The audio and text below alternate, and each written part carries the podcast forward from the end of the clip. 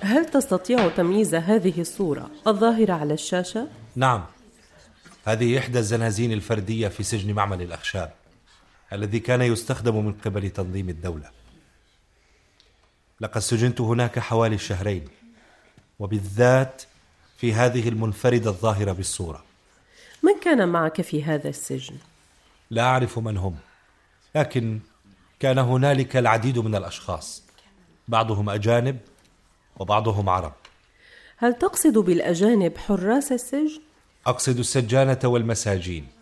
كان معنا في معمل الأخشاب مساجين وأجانب وحراس وسجانة أجانب أيضا.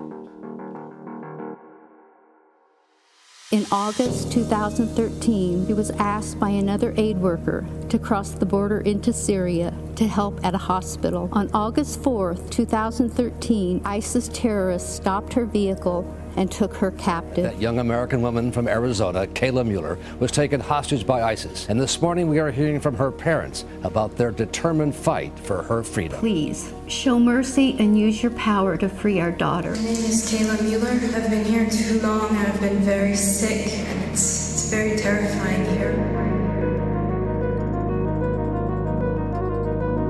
أصبح مؤكدا مقتل البغدادي في عملية عسكرية أمريكية سرية. دولة أبو بكر البغدادي قتل في عملية عسكرية سرية.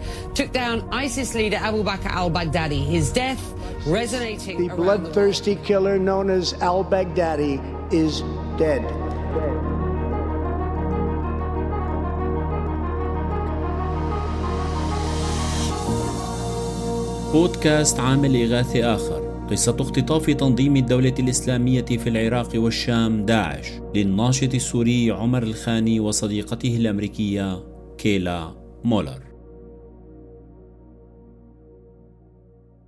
مع الوقت بات واضحا أن المحقق يريد إجباري على اعتراف يبرر خطفهم لنا، أو ربما ينفذ قرار مسؤول أكبر منه، تعذيب جنوني من إنسان بالتأكيد لا يعرفني، ولكنه يعرف كيف يؤلمني بشدة.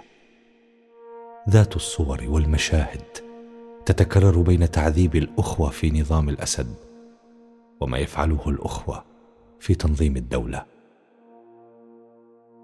رجالات الأسد يرافقون التعذيب بسيل شتائم قذرة تطال الأمهات والأخوات والزوجات لمعرفتهم بحساسية هذه الشتائم، يهددون باغتصابهن لإجبارنا على الاعتراف. أما هنا فسبيلهم الضرب لنيل الاعتراف دون شتائم أو كفر. عندما فقد المحقق الأمل مني، أعادني إلى وضعية الوقوف أمام الجدار. هل سأقضي الليل كله على هذا الوضع؟ ألن يعيدوني إلى الغرفة الكريهة تلك لأنام ولو لساعات؟ طال الوقوف، ووصل الألم حدا لا يحتمل. لا تنفع معه علاجات التنفس بعمق والتركيز على الأشياء أو الذكريات الجميلة. عقلي، عضلاتي، عظامي، خلايا جسدي، روحي، كلها تعتصر من شدة الألم. ذبابة صغيرة تسير بكل سلام فوق ساقي. تمنيت لو كنت مكانها، لو كنت مكانها وأطير إلى كايلا، أخذها تحت جناحي وأرحل بها بعيدا عن هذا الجحيم. الكارثة الأكبر وسط هذه الدوامات هي أنك تعتقل، ثم يطالبك معتقلك بتلفيق التهمة لنفسك ليبرر سبب اعتقالك. ربما يكون هذا القاسم المشترك الأكبر بين الأخوة هنا وفي مخابرات الأسد. كم استمرت فترة التحقيق هذه؟ بدأ الزمن يطوي الأيام. قضيت على تلك الحالة ثلاثة أيام. أجد فرصة الجلوس خلال الصلوات الخمس وأثناء تناول طعام الإفطار بعد المغرب والسحور قبل صلاة الفجر. أقف حوالي اثنتين وعشرين ساعة يتخللها التعذيب والتحقيق والمزيد من الألم.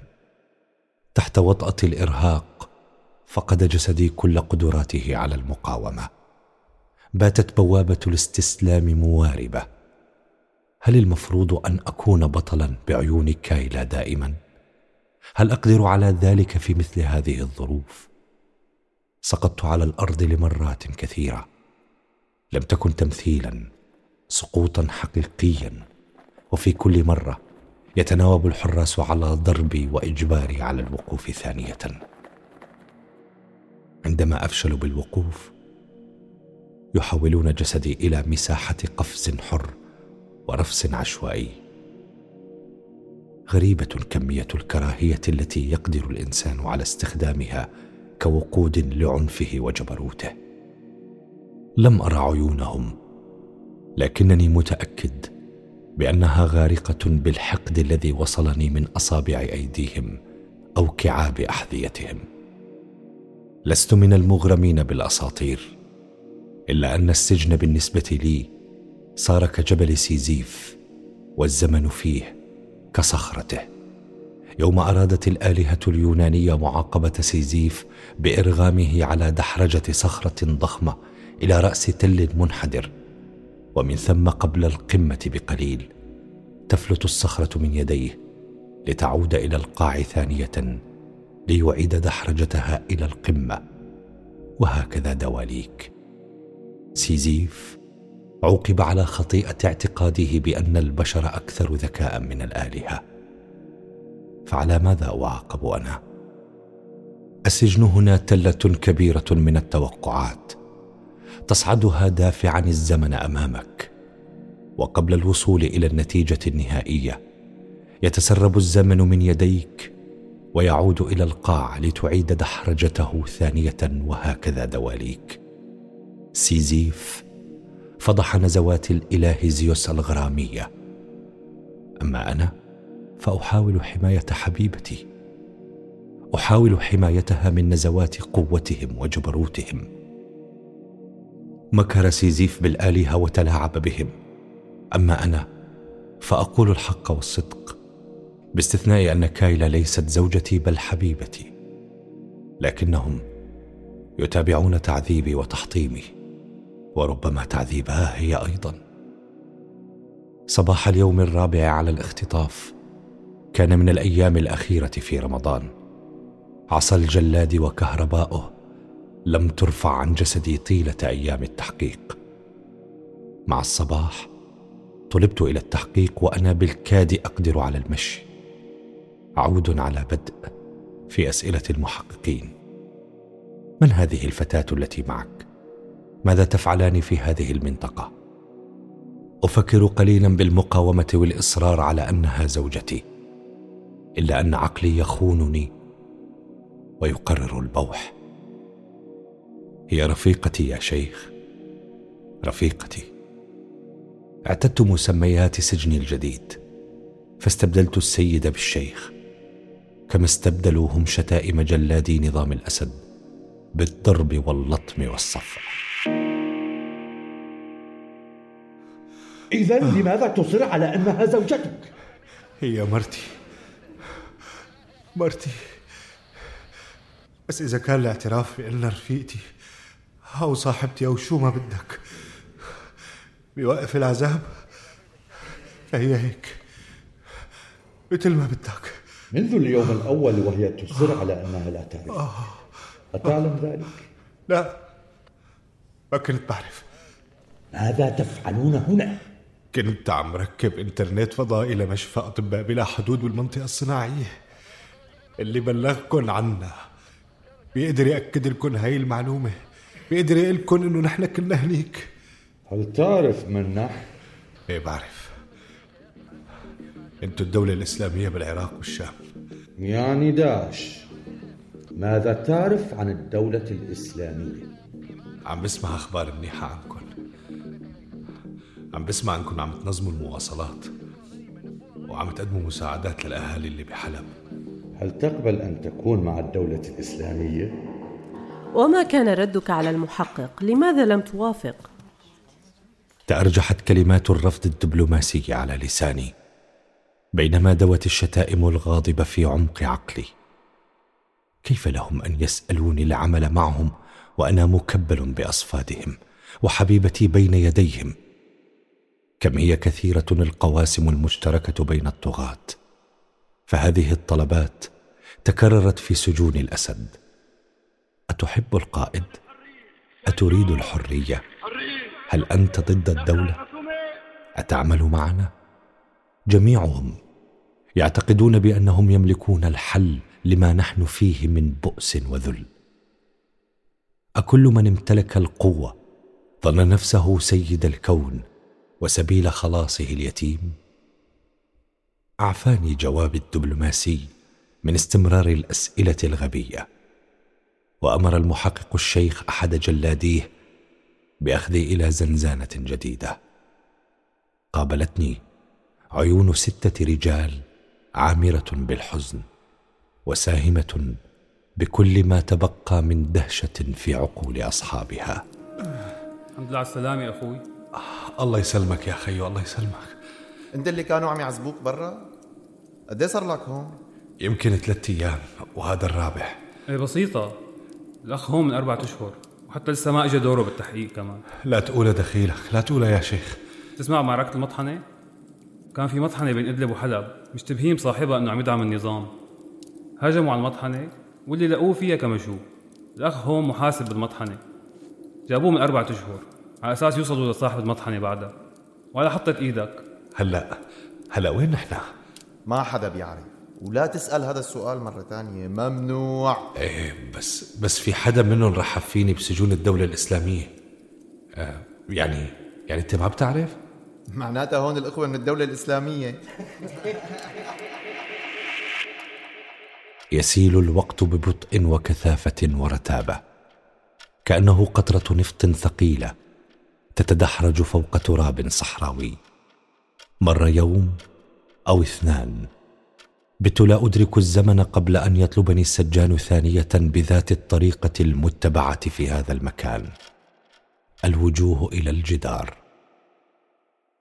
أخرجني المحقق من الغرفة ليأخذ كلمة سر حاسوبي المحمول. وقفت قريبا منه دون طماشة، لثامه يحجب ملامح وجهه ما عدا عيونه العسلية. بدا ضخما وطويلا، بشرته بيضاء، فقد كان يرتدي كنزة قصيرة الأكمام، ولذا عرفت لون بشرته. هذه الحركة البسيطة، أخذ كلمة السر، أشعلت برأسي عشرات السيناريوهات والأسئلة. أي حركة طفيفة في يوميات السجن تعتبر حدثا عظيما ينال فيضا من جهود التحليل والنقاش. لا خوف من دخولهم إلى حاسوب المحمول، فلا شيء ذو قيمة. ماذا يريدون مني؟ لماذا كل هذه التحقيقات؟ لكن السؤال الأهم دوما هو: ماذا عن كايلا؟ كيف لي أن أعرف ما الذي يجري معها؟ كيف تتعامل مع السجن؟ أذبلت ابتسامتها الشجاعة؟ هل تشتاق لقصصي قبل النوم؟ صباح يوم الخميس الثامن من آب عام ألفين وثلاثة عشر. زحفت ابتسامة خجولة على ملامحنا ونحن نتبادل تهنئة عيد الفطر بفوضى.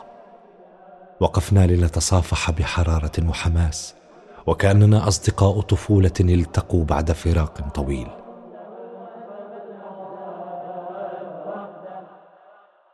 بطريقة ما بتنا واقفين بنسق واحد كتفا على كتف، كأننا في مأتم جماعي ننتظر من يلقي علينا تحية العزاء. سخرنا من أنفسنا بضحكة بلهاء. ما كان هذا السيناريو المتوقع لإجازة العيد؟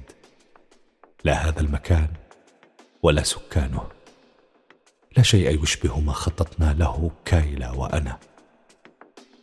أردنا مداعبة مياه المتوسط على شواطئ اسكندرون، قطف فاكهة الصيف في ريف أنطاكيا الجنوبي. رسمنا إجازة دافئة لحبيبين فرحين ببداية حياة جديدة تحت شمس الشرق. عقب شهر الصيام رمضان في الشريعة الإسلامية، يأتي عيد الفطر مع أول أيام شوال احتفالا بانتهاء الصوم. ارتبط زمن العرب بالقمر، رفيق لياليهم الصحراوية الطويلة. قبل الإسلام كان العرب يكرهون شهر شوال، يعتبرونه شهرا لا يجوز فيه الزواج كي لا يصاب الرجل بالعقم أو اللعنة. بعيدا عن فرح المسلمين بالعيد، تصيبني لعنة شوال بحسب المعتقد العربي القديم، فأصرف ساعات عيدي الأولى متأملا حالتي المزرية وما أصابني وكايلة. يغمرني شعور حارق بالذل والقهر. يتفاقم الذل مع دقات السجان على الباب ليسأل عن عددنا في الغرفة. حان وقت إدخال طعام الفطور الخاص بأول أيام العيد. يعلو صوت قرع باب الغرفة أكثر. وجهك على الحيط، يصرخ السجان قبل أن يفتح الباب لإدخال صحن زيتون أخضر وربطتي خبز بائت. فأعلق على المشهد باستغراب، كأنه نسي الفطور يا شباب. يرد أحدهم، هذا الفطور خاي. كم ستورثنا هذه الحرب من ذكريات مرة.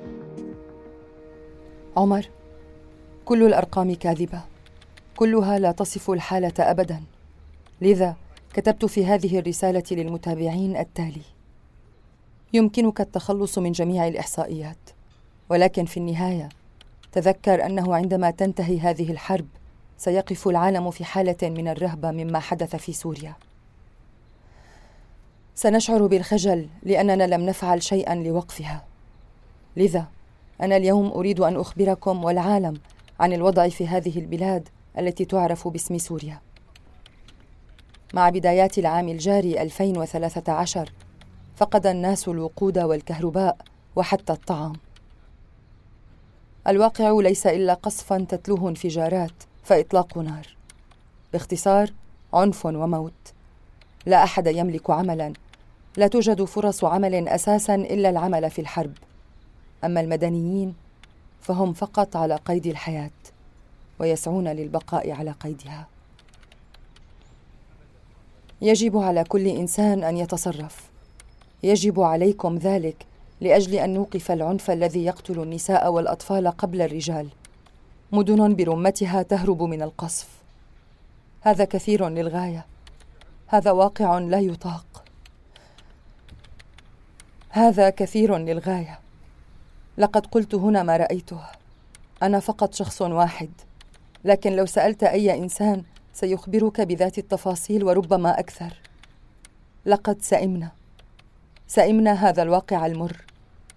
مر عام والقتل مستمر، وكل ما أتمنى هو أن يرى العالم حقيقة ما يجري. انظر في عيني طفلك وتذكر أطفال هذه البلاد، فلا وجود لطفل ناج من الأذية هنا. جميعهم عرفوا الموت، فقدوا شخصا ما. إذا ما جربت أن ترى ما يجري فلن تقدر على الكلام. كل شيء دمر، شعب برمته دمر. المصيبة الكبرى أننا نعرف ما يجري هنا، ولكن العالم لا يريد الاستماع لأصواتنا. لابد لنا من استراحة ونتابع بعدها الاستماع لشهادة السيد الخاني رفعت الجلسة. عند تلك النقطة رفعت الجلسة، وكأن الحرب دخلت القاعة بكل غبارها وأصواتها الكثيفة. اكتست وجوه الناس بالألم والتضرع، صارت وجوههم كالفارين من القذائف فيصدمون بها تولد من تحت أقدامهم. عدت إلى غرفة انتظار الشهود. المساحات الضيقة تعيدني للسجن، حيث تدور عقارب الساعة فوق ميناء الذكريات والمواقف القديمة. العزلة تعزز استدعاء الماضي بكل ما فيه من حلو ومر. تنخفض كفاءة الاستقبال للمحيط المعادي والمستهلك. مساحة ضيقة تدرسها العيون في ساعة أو ساعتين، فماذا بعد؟ تذهب عين القلب إلى الدماغ بحثا عن حكايات مضت، عن صور غير مكتملة، مواقف محرجة، تفصيلات تنبت كالفطر عند حوافي الجدران الرطبة. تصدمني التفاصيل قبل أن أدرك بأن دماغي لا يملك مصرفا لإخراجها. تكتظ الصور والأصوات والروائح والكلمات كالجبال، تستحيل طيفا يسبح بينها مقلبا فيها وباحثا عن سلوان لسيل الزمن البطيء. رويدا رويدا أبدأ باتخاذ قرارات مستقبلية أظنها شديدة الخطورة والأهمية. سأعتذر من صديقي الذي صرخت في وجهه يوما دون قصد. سأبلغ أمي كم أحبها، فلم أجد الفرصة بعد كل هذه السنوات لأقول لها إني أحبك يا أمي.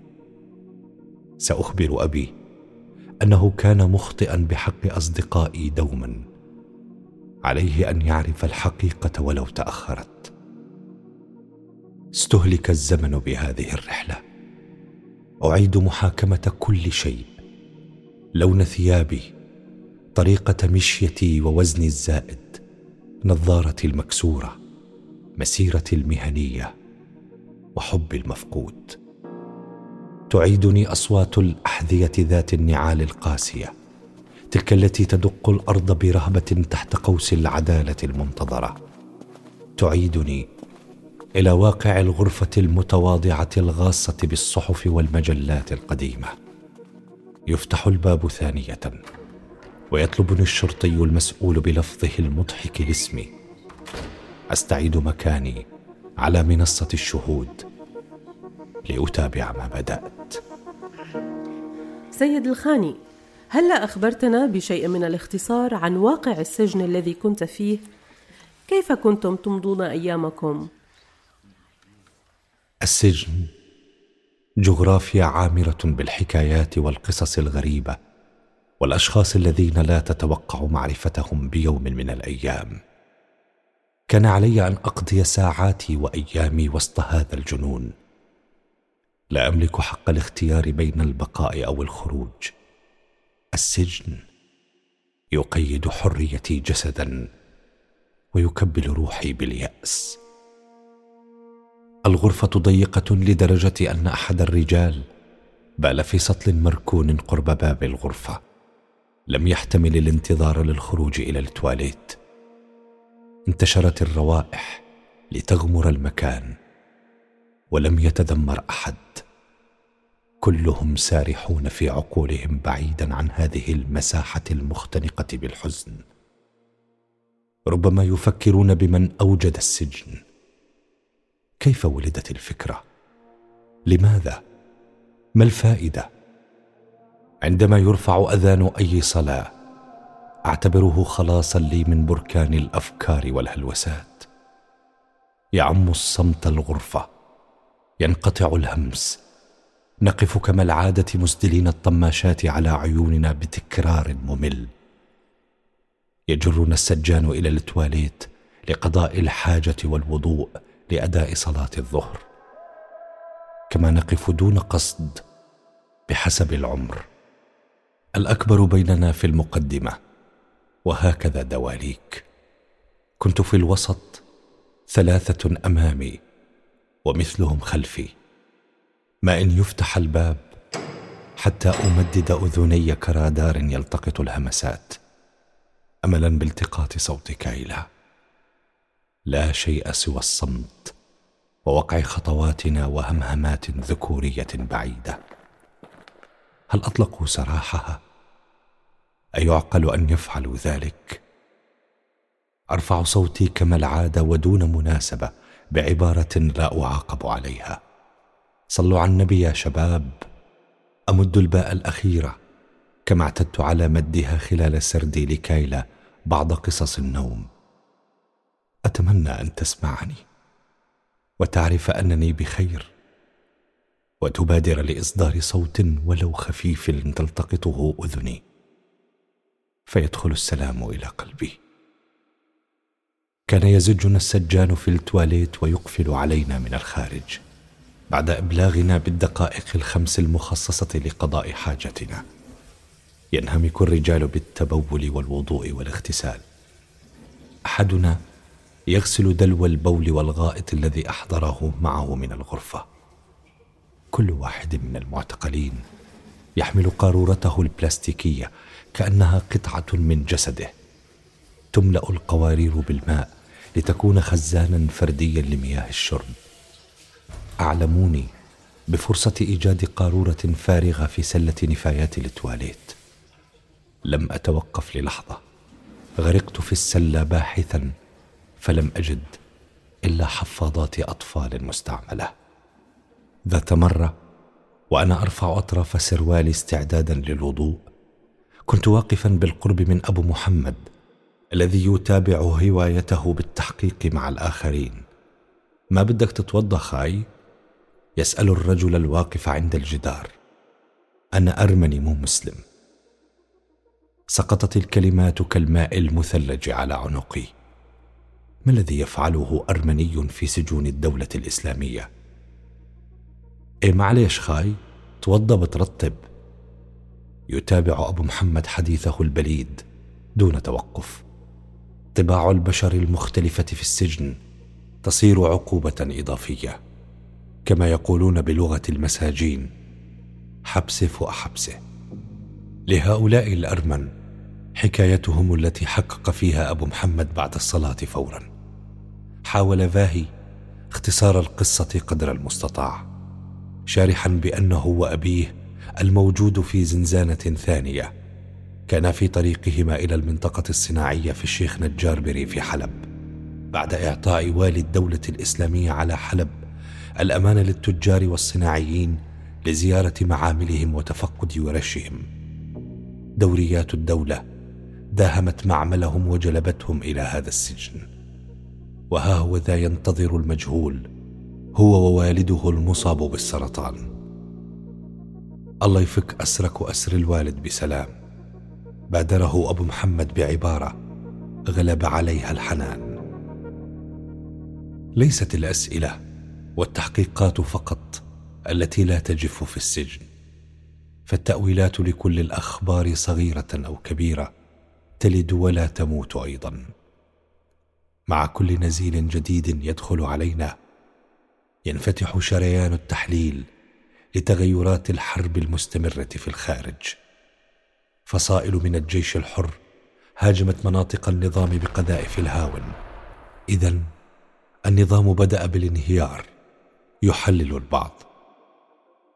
يرفض القسم الآخر هذا التحليل مستندا إلى تجربة الحرب، ففي كل مرة نعتقد فيها بأن النظام ينهار يخرج علينا بما هو أسوأ. مطار منقى العسكري صار بيد المعارضة. ينتفض الفريق المتفائل ليدافع عن قناعاته باقتراب سقوط النظام. ها قد بدأ يخسر المطارات العسكرية نقطة قوته الكبرى. الأكراد شكلوا مجموعات مسلحة وسيطروا على المناطق التي يمثلون فيها الغالبية العرقية كالشيخ مقصود. يلد تحليل جديد عن احتمالية تفكيك البلاد إلى دويلات، واحدة للعلويين وثانية للكرد وثالثة للدروز ورابعة للسنة، أو ربما اثنتين للسنة، دمشق وحلب.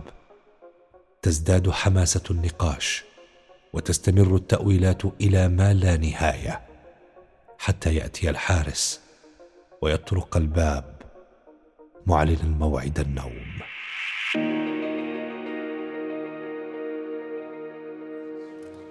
هل كان هناك أجانب بين حراس السجن؟ كلهم كانوا عربا، سوريون ومن جنسيات مختلفة، من الخليج والمغرب وليبيا، إلا أنني سمعت ذات مرة عن رجل فرنسي بين الحراس قد أعلن إسلامه وأطلقوا عليه اسم عبد الله. هل عرفت من هو؟ لا. هل عذبك شخص تعتقد أنه غير عربي؟ لا أعرف. هل سألت عن كايلا؟ نعم. وما الذي حصل؟ In August two thousand thirteen, he was asked by another aid worker to cross the border into Syria to help at a hospital. On August fourth, two thousand thirteen, ISIS terrorists stopped her vehicle and took her captive. That young American woman from Arizona, Kayla Mueller, was taken hostage by ISIS. And this morning we are hearing from her parents about their determined fight for her freedom. Please, show mercy and use your power to free our daughter. My name is Kayla Mueller. I've been here too long. I've been very sick, and it's, it's very terrifying here. أصبح مؤكدا مقتل البغدادي في عملية عسكرية أمريكية سرية. مولى أبو بكر البغدادي قتل في عملية عسكرية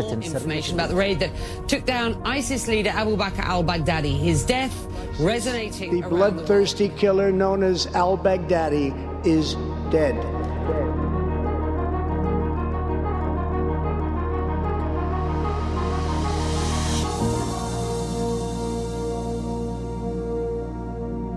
أنتج هذا العمل الفني بدعم وتمويل من مؤسسة هاينريش بول.